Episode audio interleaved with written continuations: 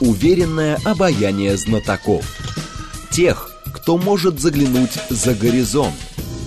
Они знают точные цифры и могут просчитать завтрашний день. Умные парни вновь и вновь выходят в прямой эфир, чтобы многое нам объяснить. Программа предназначена для лиц старше 16 лет. 15 часов 6 минут в столице. Радиостанция «Говорит Москва». У микрофона Евгения Волгина. Мы с вами продолжаем. А Наталья Харитонова к нам пришла, доктор политических наук, профессор РАНХИКС, доцент МГУ, руководитель программы «Военная история и национальная безопасность России». Здравствуйте, Наталья. Здравствуйте, здравствуйте. Наши координаты 7373948, телефон, смски плюс 7925 8888948, телеграмм для сообщений «Говорит МСК Бот». Смотреть можно в телеграм-канале «Радио говорит МСК» или в нашей официальной группе ВКонтакте. Там тоже можно смотреть. Давайте же начнем, наверное, с того, что а, Майя Санду заявила не так давно, в преддверии саммита СНГ, насколько я понимаю, что Молдавия не может пока разорвать все соглашения в рамках Союза независимых государств из-за прагматизма.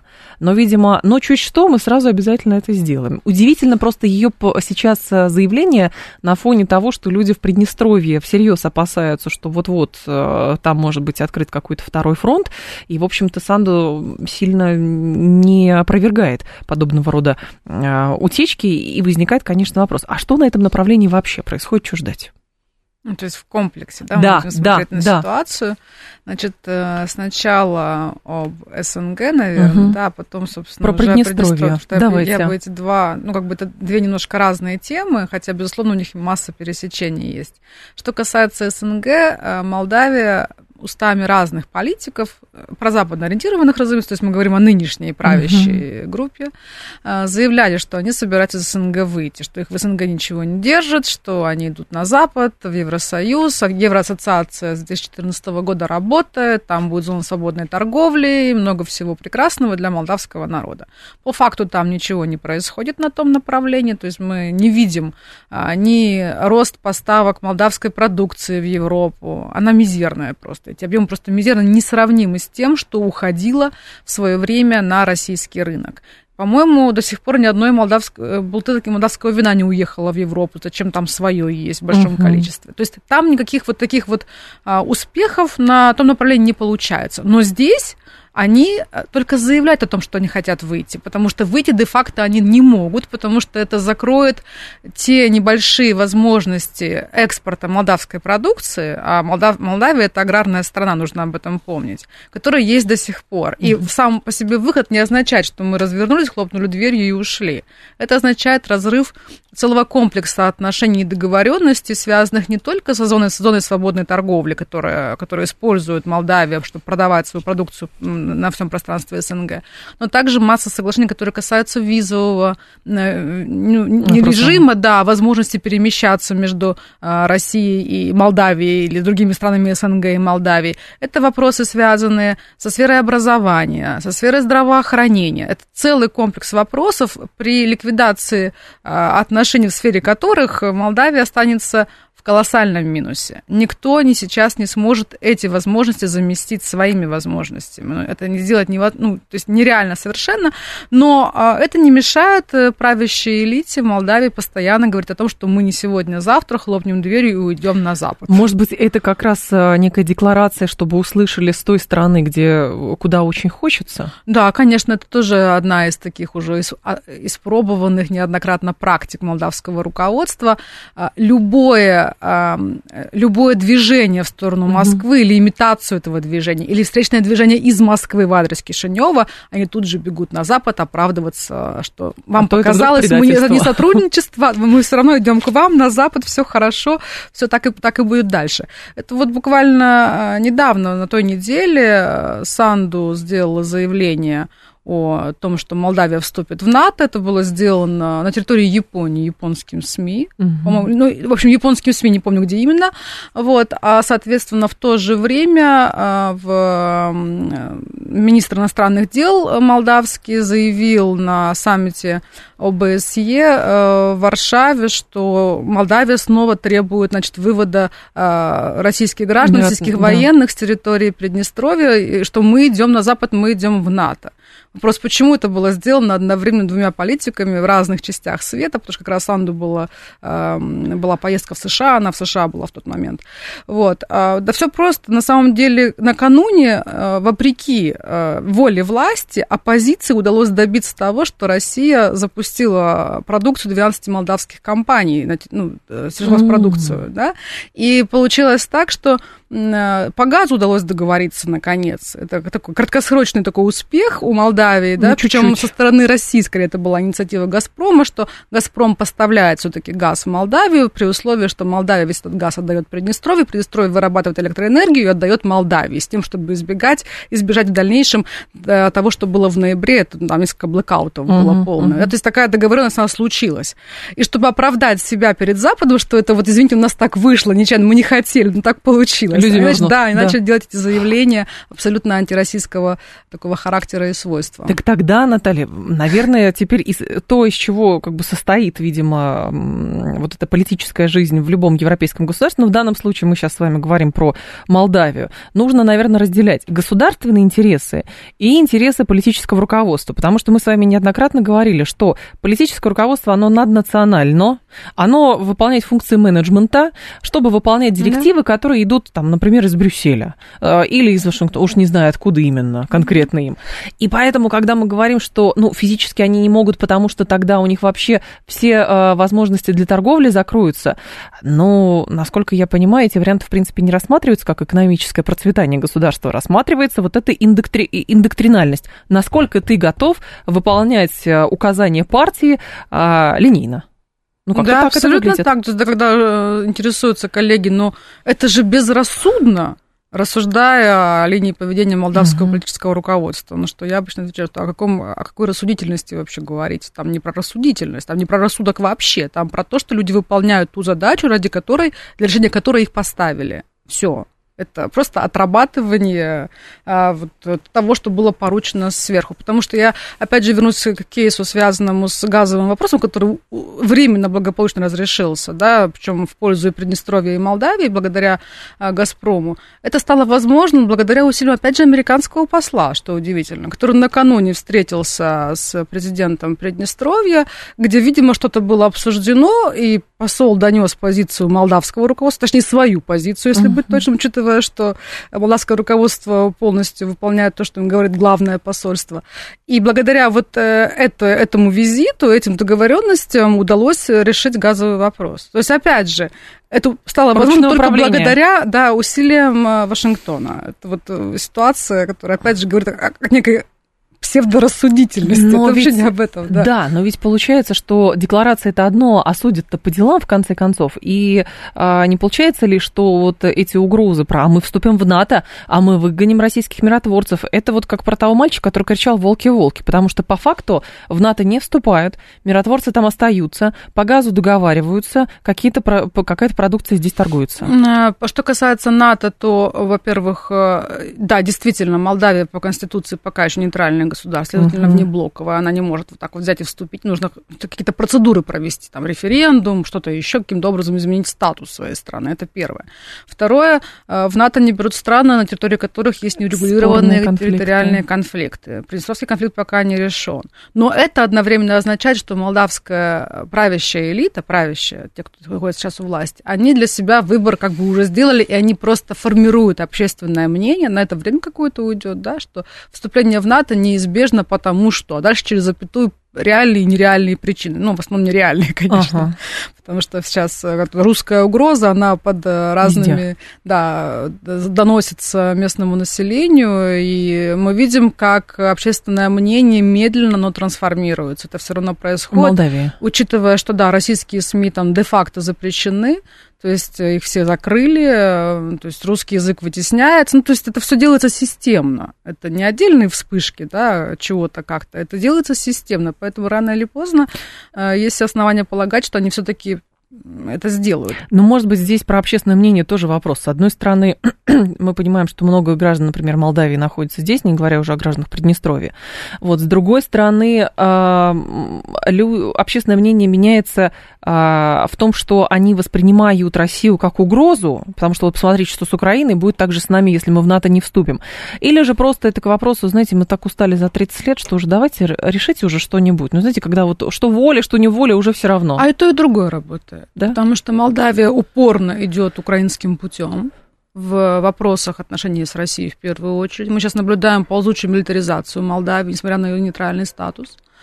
Вот мы видим, вот буквально на днях э, Запад выделяет э, деньги, чтобы Молдавия могла в два раза с лишним увеличить свой военный бюджет проводятся постоянные учения с разными странами НАТО. То есть это с седьмого года все это поступательно идет. И политика русофобии, которая проводится угу. правящим режимом, много-много других моментов, говорят, что просто вот украинским путем идут товарищи. С другой стороны, есть усталость населения, вы абсолютно правы.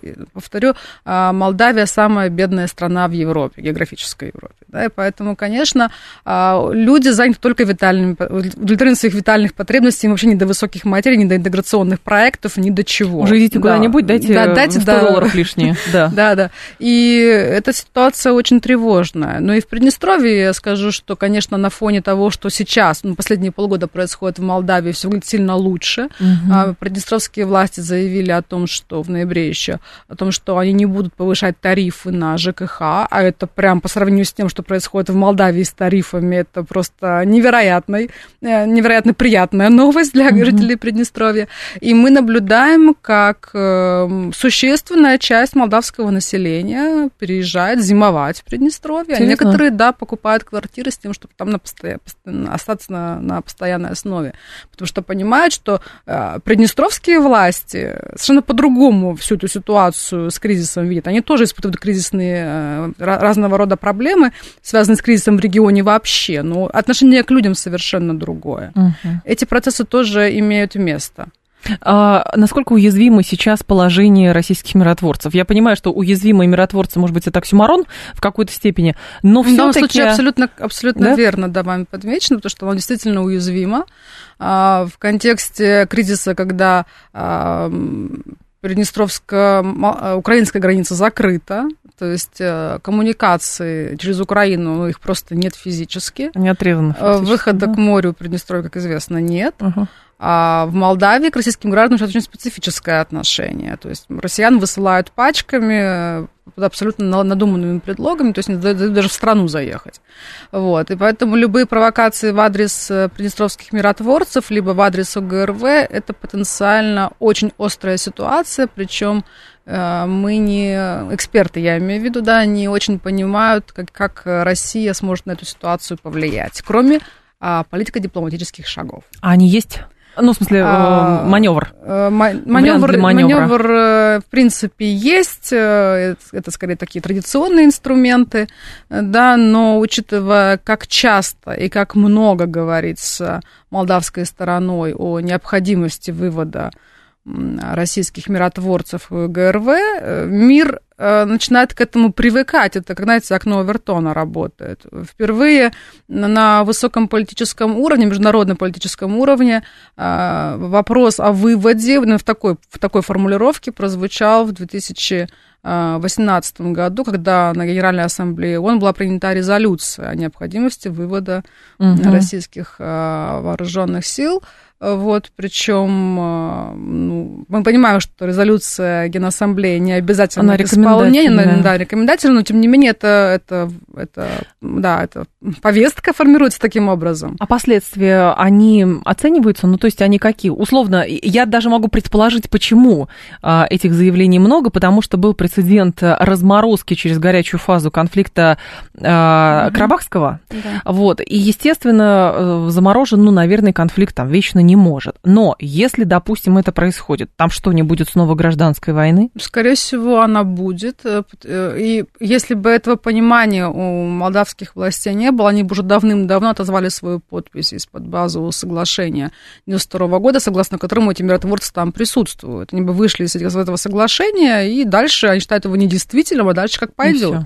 А это, безусловно, практически моментальное скатывание а, конфликта к э, вооруженной фазе. Ситуация 1992 года. То есть а опасения такие, очевидно, совершенно есть. Но тем не менее они каждый раз повторяют, выводить миротворцев, потому что их присутствие мешает урегулированию конфликта. Угу. То есть переворачивается все с ног на голову абсолютно четко. Это при том, что а, Россия, а, как страна, которая ставила подпись под этим соглашением, все очень четко было проговорено, что есть принцип синхронизации и последовательности. То есть сначала мы решаем вопрос политстатуса Приднестровья, после этого уходят миротворцы.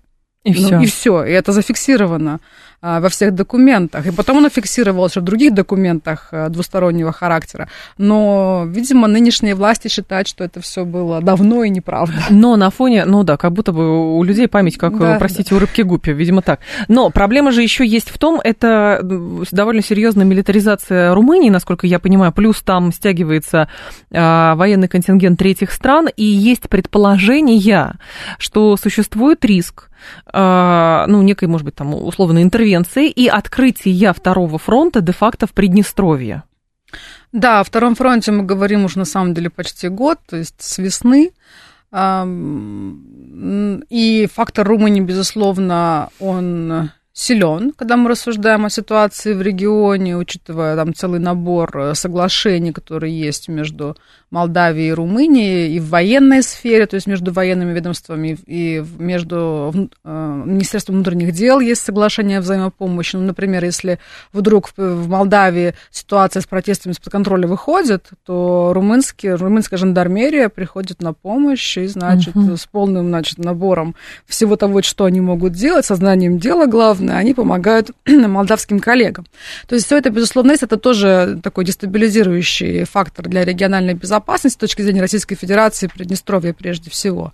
Вот поэтому, да, есть такой момент. Но что касается второго фронта, я бы все-таки вот Тут я не всегда согласна с моими коллегами, которые считают, что эта угроза перманентна, она крайне конкретная, она не сегодня-завтра случится. Я считаю все-таки, что это больше психологический момент, то есть это постоянно э, необходимо держать в напряжении и Россию, и Приднестровье, чтобы угу. Россия все время была на изготовке в плане э, поиска вариантов, э, как помочь Приднестровью, своим гражданам, их там 220 тысяч, напомню. Вот. Но все-таки мне кажется, что сейчас, вот в этот момент, момент, как это было и летом, и весной, Западу не нужно было этот второй фронт открывать, потому что им, наоборот, необходим а, стабильный тыл, в рамках э, региональной ситуации того, что происходит на Украине. Для них стабильный тыл – это ситуация плюс-минус управляемого хаоса. То есть их вполне устраивает ситуация, когда в Молдавии есть абсолютно проамериканские, прозападные власти, абсолютно управляемые, бурлящий народ, то есть недовольный тем, что в стране происходит, но это бурление, оно более-менее контролируемо. Мы видим, как тот же самый американский посол, как только понял, что это может быть выход за пределы вот этой турбулентности, он тут же решил вопрос с газом моментально. Вот, то есть они контролируют ситуацию. Для них это и есть стабильность. Им нужен стабильный тыл в рамках того, что происходит на Украине, а именно это геополитическое противостояние с, с Россией уже в вооруженной фазе. Ага. С другой стороны, и, и мы тоже заинтересованы в том, чтобы скажем так, никакого лишнего бурления там не Конечно, было. Конечно, да, и чтобы не было там, разумеется, второго фронта. Но угу. я не исключаю возможность, что он может случиться, если Западу это понадобится в, каком-то, в рамках какой-то очередной геополитической операции. Они могут вполне его быстро открыть. Э, когда тему про Приднестровье, вот эти вот новости я читала, у меня все равно есть эм, ощущение, что есть некая связка процессов. Например, тот же самый процесс сейчас, который в УДКБ происходит, и вот эти сложности вокруг Армении, и вот эти вот э, то ли угрозы, то ли на самом деле просто это сливы какие-то непонятные, нагнетание обстановки, что вот если Армения полностью разочаруется в Российской Федерации, может выйти, и УДКБ полностью развалится, и это будет такая публичная демонстрация, что Россия не может. Тут нерешенный вот этот а, молдавско-приднестровский конфликт, где мы более-менее ситуацию сейчас контролируем, и параллельный процесс, который происходит в Сербии. Да, это все э, звенья одной цепи, по сути, потому что Западу очень важно понять, что Россия лишается своих последних союзников. Сербия всегда воспринималась как друг, товарищ и брат России на разных эпох, в, раз, в разные эпохи. И, пожалуй, единственный раз э, в истории, когда мы не смогли помочь братьям сербам, это 99 год. Да, мы попытались, там, миротворцы, бросок на Приштину, все это было, но де-факто мы ничего сделать не смогли.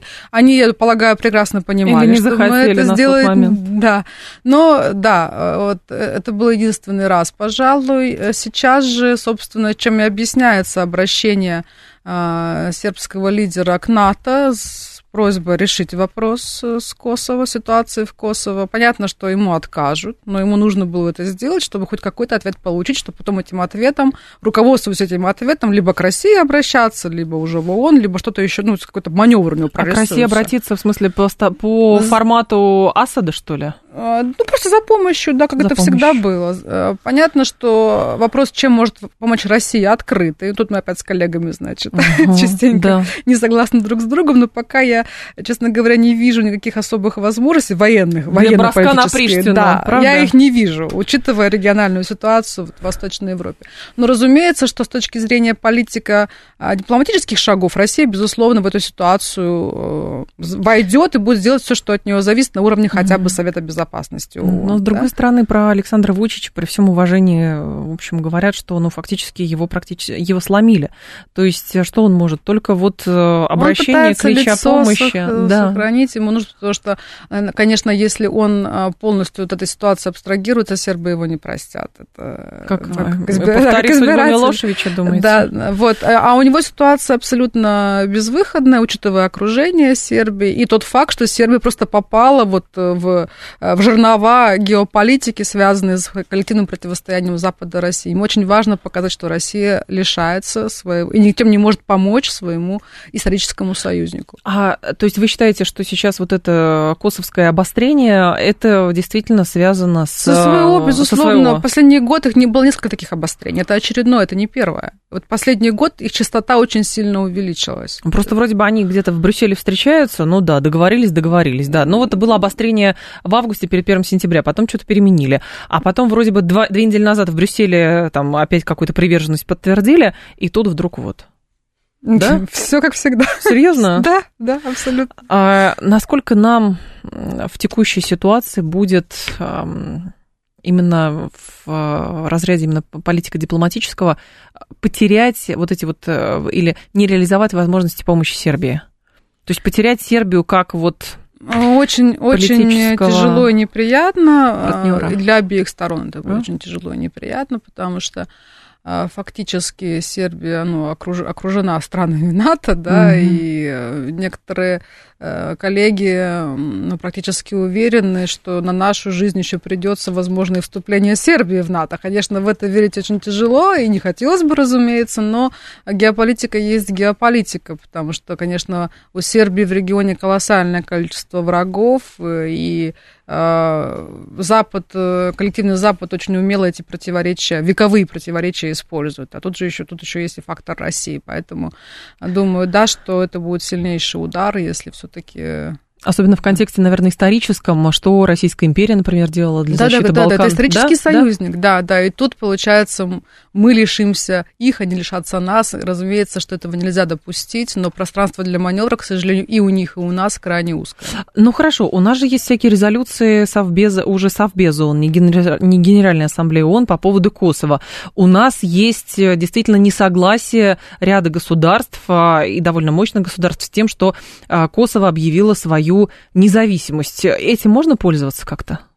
А, ну, мы видим, что Запад очень быстро, буквально другой день забывает о том, что они подписали. Да? Их, их, их обязательства не стоят той Это бумаги, на которой, на которой они написаны. Абсолютно. Мы видим, что Бербок заявляет по этому поводу. Ну, то есть такое вообще, что у них память действительно как у... Не будем повторять у кого. Наталья Харитонова с нами. А, продолжим после информационного выпуска. Уверенное обаяние знатоков тех, кто может заглянуть за горизонт. Они знают точные цифры и могут просчитать завтрашний день. Умные парни. 15.36, столица, программа «Умные парни». У микрофона Евгения Волгина. Продолжаем. Наталья Харитонова с нами, доктор политических наук, профессор Анхикс, доцент МГУ, руководитель программы «Военная история. Национальная безопасность России». Камонж благодарит наш, нас за тему о Молдавии. Пожалуйста, Камоныч. А, так, Адам спрашивает, может ли, может быть, готовить на органы координации властей Сербии и России на тот случай, если решение проблемы станет невозможным мирным путем? Ну, во-первых, Российской Федерации тоже невозможно разорваться и, соответственно, и тут решать, и там решать, и так далее. И практика показывает, что, видимо, видимо, расчет делается как раз на то, чтобы Россия максимально рассредоточила ну, свои да, силы. Это, это самая программа Стратфор, угу. растяжение Э, сил России, так переводят документ. Да, ну, чтобы ослабить. Чтобы с целью ослабления.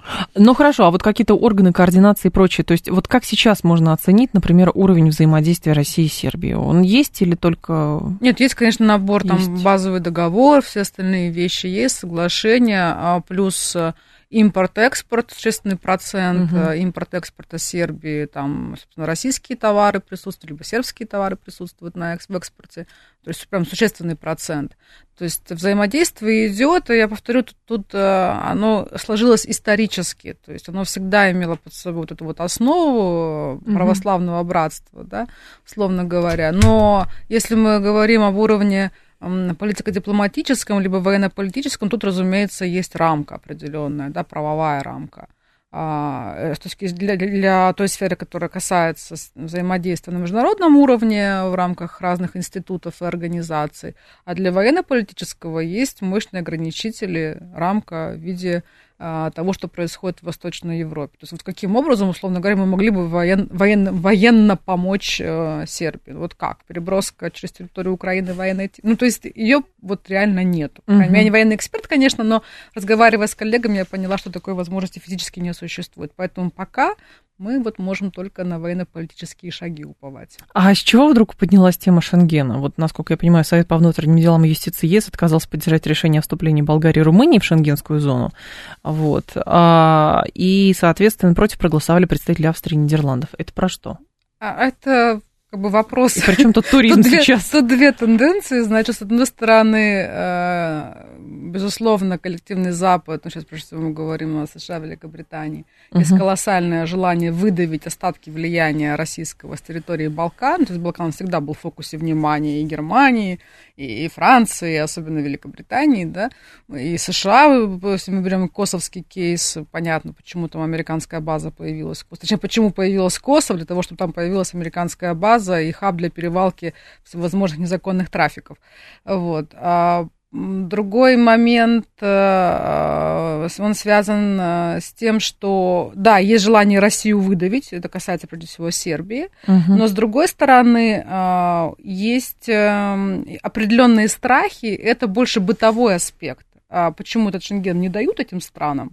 А потому что есть цыганский вопрос ром, ну, европейская традиция это ромы, Мы русская традиция цыгане, цыгане да. да, это огромное количество а, цыган, проживающих на территории Румынии и Болгарии, Э, для которых, вот, если вдруг это, эти страны входят в Шенген, это колоссальный поток, э, значит, цыган э, в Западную Европу. Они уже нахлебались этого явления без Шенгена. Они угу. не представляют себе, что это будет для них за ужас, если Шенген появится. То есть они стран. расценивают этих людей как деклассированные элементы, и поэтому ну, хлынут новая волна, да? Точно, да, они боятся его, и, в общем-то, отказ этих двух стран, в которые как бы проецируются. Болгария да, и... Это вот ровно да. это самая причина. Румыния. Плюс еще, конечно, Болгария, это не только цыгане, Болгария еще является пунктом перевалки огромного количества беженцев с Ближнего Востока. Этим каналом пользуется Турция, Эрдоган. Ну, мы знаем, как он использует вопрос с беженцами. Как раз вот а, в зоне Фраки, это граница uh-huh. Болгарии и Турции, вот там проходы эти. И, то есть это еще один поток беженцев. Очень любопытно, что э, Румынию с готовностью приняли в НАТО, если я не ошибаюсь. Да, да. Но вот что касается Шен... Шенгена, извините, да, извините, да, да. это не все так э, просто. Вопрос, на самом деле, ответ очень простой на этот вопрос. Да?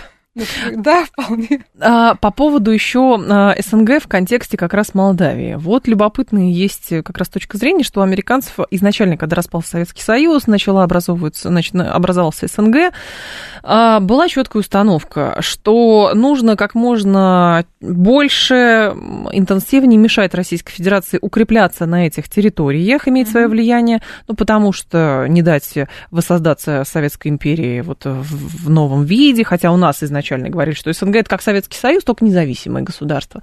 Вот. Но, по сути, получилось, у американцев за 30 лет получилось.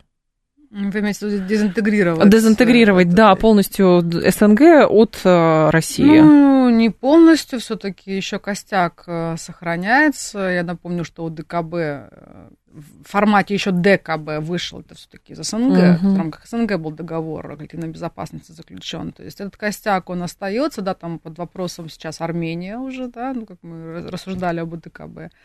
Вот, и понятно, что пространство СНГ уже приличное количество лет э, фрагментируется, от него буквально отламываются усилиями наших бывших западных партнеров целые куски, обычно по границам государственным, иногда прям по прям как вот в рамках одного государства мы видим линии эти, разделя, разделительные линии новые возникающие. А, да, это так и происходит. А, тут вопрос, кто больше виноват. А, Запад с его коварными планами – направленными на то, чтобы ослабить Россию, или виновата Россия, может быть, потому что мало усилий прилагала, чтобы это, это, это интеграционное образование усиливать э, ну, или думали, никуда не да, либо что-то, либо что-то еще сделать. Потому что очень давно говорится о том, что СНГ это клуб президентов. То есть вот, имеется в виду, что эффективность его не так уж высока, а это просто вот такой вот между собойщик людей, угу. которые давно друг друга знают. Но вот эти вот саммиты, которые сейчас проводятся, их что, тоже между собойчиком можно назвать? Ну, саммит нет, в Бишкеке конечно, была встреча. Нет, это не общепринятая точка зрения про между собойчики, понятное дело. Саммит он традиционно проходит в декабре, э, да, то есть тоже такая традиция, сложившаяся в рамках интеграционного объединения, какие-то общие вопросы решаются, тем более, что СНГ это же э, очень специфическая э, организация, которая многопрофильная, она же решает и вопросы экономического взаимодействия, культурного, создания общего гуманитарного пространства, вопросы безопасности э, региональной, коллективной. Угу. То есть там огромное количество форматов э, и форматов взаимодействия, и направлений взаимодействия. Сказать, что прям вот оно уже все, ну, конечно, нет. Оно есть. Другой вопрос, что наши оппоненты не дремлют, и понимая ключевые противоречия, которые остаются между участниками этого объединения, они их используют с тем, чтобы само объединение ослаблять и Россию как интеграционное ядро ослаблять. А может быть, мы сами, у нас возникает кризис целеполагания, зачем нам СНГ? А, дело в том, что нет, а, опять же, это соцопросы показывали уже неоднократно, мы это видели, что разные политические силы и население по-разному к этому относятся. То есть у нас в Российской Федерации есть а, люди, которые считают, что мы продолжаем кормить раньше, раньше Москва кормила окраины, да, а теперь, значит, Москва а, кормит а, страны-члены СНГ. Это, конечно, не так, не совсем так, по меньшей мере. А, действительно, Россия платит за интеграцию, платит очень дорого за эту интеграцию, но для России это вопрос безопасности в первую очередь, то есть угу. сохранение пояса безопасности, а это означает пояс дружественных или хотя бы нейтральных государств, но не враждебных. Понятно. Россия готова за это платить, она это, за это платит. Другой вопрос, что эти страны часто выбирают кто больше заплатит. Ну, а с учетом того, где кошелек да, находится главного позиции да, наши не равны, учитывая, что одна страна печатает деньги совершенно, да, в, не, в неограниченных количествах. Нет, у нас а, тоже для друзей ничего не жалко, да, вы же знаете. Да, а другая сторона пытается хоть какой-то прагматизм в этих отношениях найти, что вполне, вполне ну, закономерно, да, в угу. современном мире. Но тут уже вопрос, кто переплатит, очевидно. Но тогда а, не говорит ли это еще, скажем так, все упирается только в деньги или еще в то а, упирается в ту модель, которая, например, а, что-то такое предлагают западники, чего не предлагаем мы? Да, Запад предлагает э, новую идеологию, а, она замешана на либерализме. Это все те же разговоры про свободу, про свободу выбора, про демократию и прочее. Другой вопрос, что за этими словами стоит реально. Так уж Свобода ли, судьба, демократия ли. Судьба женщин в Таджикистане да, заботит да. кого-то? Ну, понятно, это, это риторика, это технологии, угу. не более того. А, у нас же с нашими а, братскими республиками, бывшими советскими братскими, нынче соседскими республиками, есть общее историческое прошлое, есть много чего общего, включая русский язык, который, правда, во многих странах просто вытравливается разными способами и так далее. Но есть еще некая такая чувство соседства, да, которое с советского времени есть у старшего поколения. К сожалению, младшее поколение, я вынуждена это констатировать, бываю периодически в странах, э, которые входят в СНГ, которые даже причисляют себя к странам стратегическим партнерам, к сожалению, молодое поколение а, видит ситуацию сильно иначе. И это уже продукт э, как раз э, очень плотной работы Запада. То есть западники нашли скрипт конечно, который подойдет. Конечно. И более того, скажу, что одни, одним из таких э, очень важных триггеров э, стало СВО то, каким mm. образом западные СМИ, западные соцсети, западные преподносят, преподносили, преподносят все, что происходит сегодня на Украине. Я буквально недавно вернулась из поездки из одной из стран, а, которая, повторюсь, считает себя стратегическим партнером. И мы ее считаем стратегическим партнером. Да. И вот молодое поколение, младше 40, mm, даже так. до 30, они действительно совершенно иначе видят э, ситуацию, нежели поколение старше, которое Но... еще помнит Советский Союз хоть как-то. Там же еще интересно, как бы вот в этом скрипте что? Мы, там, например, пацифисты, потому что в 21 веке такое невозможно, но при этом мы желаем, чтобы победила другая страна. Так это не пацифизм. Нет, нет, нет, здесь, здесь вопрос, да, тут это, как, знаете, это разговор о том, что вы же не против, вы за войну, все против войны, всегда все против войны, просто вопрос, а вы на какой стороне против войны? Да. И ну, сейчас вообще, мне кажется, э, ситуация, ну, наш даже дискурс относительно того, что а, имеет место в Восточной Европе, э, переходит в ту стадию, когда мы начинаем обсуждать, а что стороны назовут победой. И что, mm-hmm. когда этот дискурс определится, вот те люди, которые выступают против войны, но при этом на какой-то стороне, как они будут эту ситуацию видеть? Сейчас очень, интересно, очень интересные ментальные модели прорисовываются вот уже на этой стадии. И да, нам будет очень интересно увидеть эту ситуацию не только в самой России, но и в наших странах, э, э, да, которые наши соседи ближайшие. Более того, ведь эм, тут еще нужно иметь, что мы э, сейчас столкнулись не только с тем, что Запад пытается фрагментировать постсоветское пространство лишить Россию Россию союзников в ближайшем круге, а мы ровно об этом говорим. Но и что, например, Турция, недавно буквально был запущен проект организации тюркского, э, тюркского сотрудничества, по-моему, так она называется, да. От тюркских государств, Тюркских государств, да. ОТГ, да, ОТГ. Вот, это, это совершенно другой, но тоже альтернативный проект интеграции региональный. на основе, региональной, на основе вот этого вот э, тюркского, да, тюркского угу. мира. Это очередной шаг на пути реализации пантюркистского проекта, где Эрдоган является главным забойщиком. Вот что будет здесь?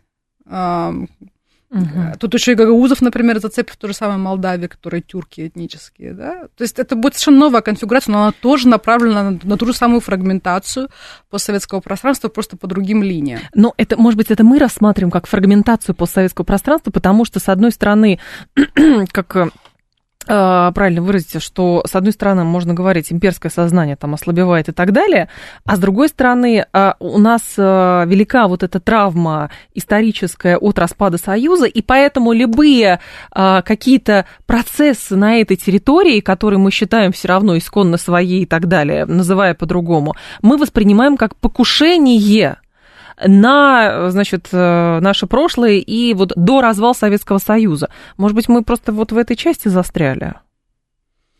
Как вам кажется? Я, ну, то есть нам надо предлагать, наверное, какие-то еще интеграционные модели, а, чтобы уже это не рассматривать как, а, турки покушаются, европейцы покушаются, американцы покушаются, но чтобы не покушались, надо свою нишу занять. Ну, э, знаете, я бы сказала так, что Россия генерирует какое-то количество интеграционных проектов, которые делают различные точки сборки в экономике. Угу. Но с политикой у нас не получается. Это связано с тем, что наши соседи не готовы делиться суверенитетом в политической части. Ну, то есть мы знаем, да, что Евразийский союз должен быть Евразийским союзом, в том числе и политическим, да. но он вот только экономическим получился, потому что даже наши ближайшие там, стратегические партнеры не захотели делиться своим суверенитетом в этой части. А, и я искренне считаю, что этого мало, потому что нужно создавать новые форматы, которые направлены и будут формировать другие точки сборки нашего постсоветского пространства. Кстати, термин постсоветский всегда бесит наших угу. соседей, да, но нам он очень удобен для анализа, потому что мы хорошо понимаем, Конечно. какие границы, да, то есть это чистая категория для анализа, не более того.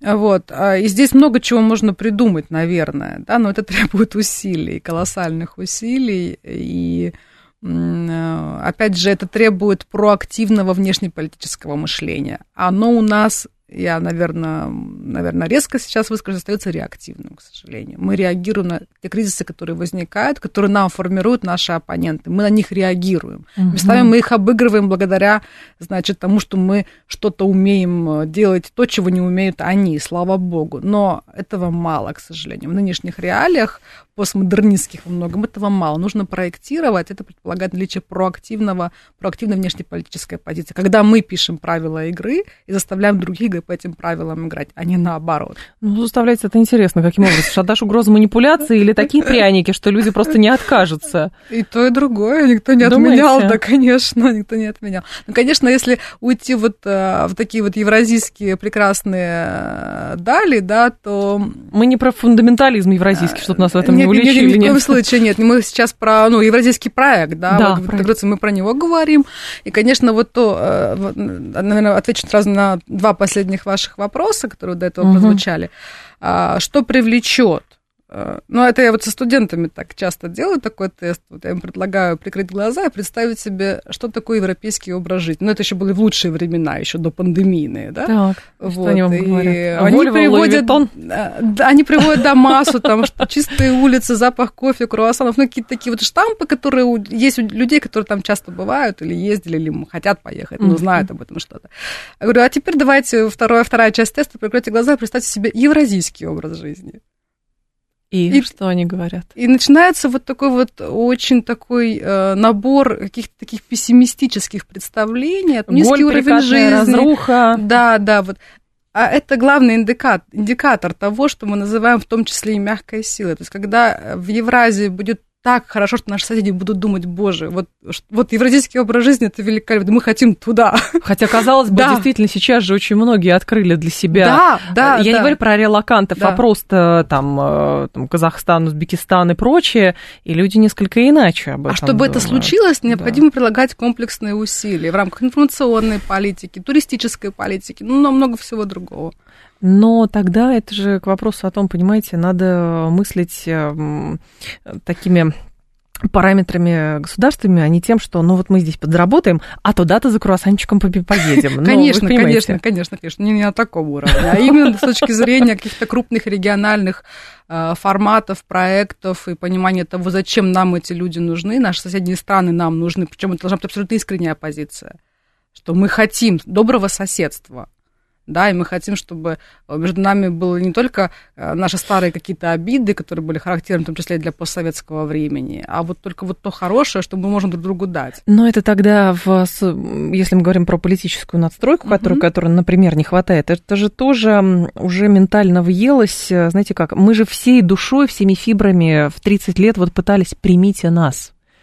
Люди сколько денег э, за границу положили? Люди сколько, да, да наших даже центрально-банковских денег сколько? Примите по Христа ради, пожалуйста.